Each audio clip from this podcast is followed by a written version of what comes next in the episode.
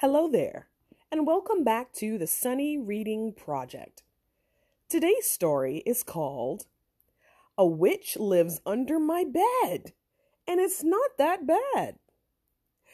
It's written by Sherbert Van Toon. Let's get started. A witch lives under my bed, that's right. Her name is Pootie von Brog. She loves to eat bacon, really, all day. And she lives with a small, cranky frog. How did she get there? I've really no clue. She just sort of turned up one day when I heard a soft rustling under the bed as I turned out the lights to pray. When I peeked underneath, I saw yellow teeth, warts, a hat, and a broom. And I flew from my bed, hitting my head as I ran straight out of that room. She croaked, Come back. I will not attack.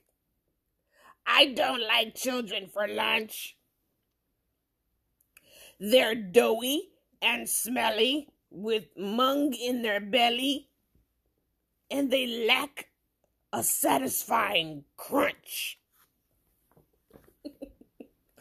so I crept back inside, my eyes growing wide, cautious and holding a stick. When she beckoned me down to her cozy apartment, where a funky smell hung thick. So this is it? I just hang out all day. Sometimes I crawl out and spy, taking notes while your dad digs for gold in his nose and your that sister of yours, she loves to cry. I'll steal some bacon, some chips or a pie, and sneak 'em back down here to snack. While I watch my TV, merry as can be, snug on that lovely old sack. I'll make up some spells or bother my frog. Trim my toenails with a sword. Sometimes I paint really bad paintings. If I'm especially bored.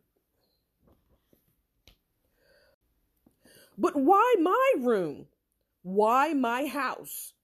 Why, of all places, here? I really can't answer that, Christopher Bunt, but I'm stuck here for now, I fear.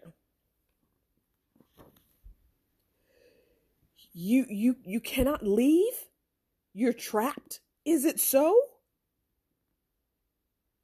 No, I'm just used to the place. And witches are lazy and often quite crazy, she said with a grin on her face. so let us be friends. You bring me bacon. I promise not to cook your cat. You stay upstairs with your affairs and I will stay where I'm at.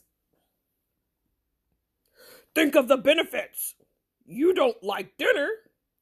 Throw it downstairs for my frog. I'll watch your young back, and if bullies attack, I'll turn them into pollywogs. Do we have a deal? She asked with a squeal. so I thought for a second, then shook. Her greasy green hand, and that was the plan. Roommates by hook or by crook. It's been a few years and three tons of bacon, but Pootie has kept up her word except for that time she got really mad and turned me into a bird. But other than that, and the missing cat, she's actually quite a good chum. Though I don't recommend any old witch because that would be dangerous and dumb. They might burn down your house or swim in the toilet. Actually, Pootie tried both. Or stuff all your clothes in the microwave, then toot on your eggs and toast. We have our ups and we sure have our downs. She'll steal pizza any chance she gets. But she's always around to listen to me. And my birthday, she never forgets.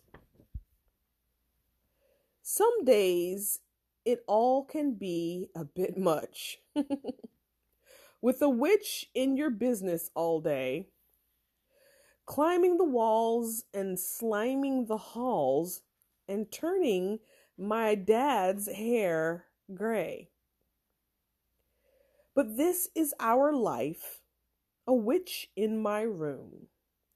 We make it work nicely, I think. Now that she's finally figured out not to poop in the sink. Well, you know what they say at the end of the day. Pootie once told me this line You can scratch your own itch, but you can't pick your witch. Though I'm really quite happy with mine. The end. A witch living under my bed, and it's not that bad. Written by Sherbert von Toon. And it can be found at Amazon.com. Thanks for listening.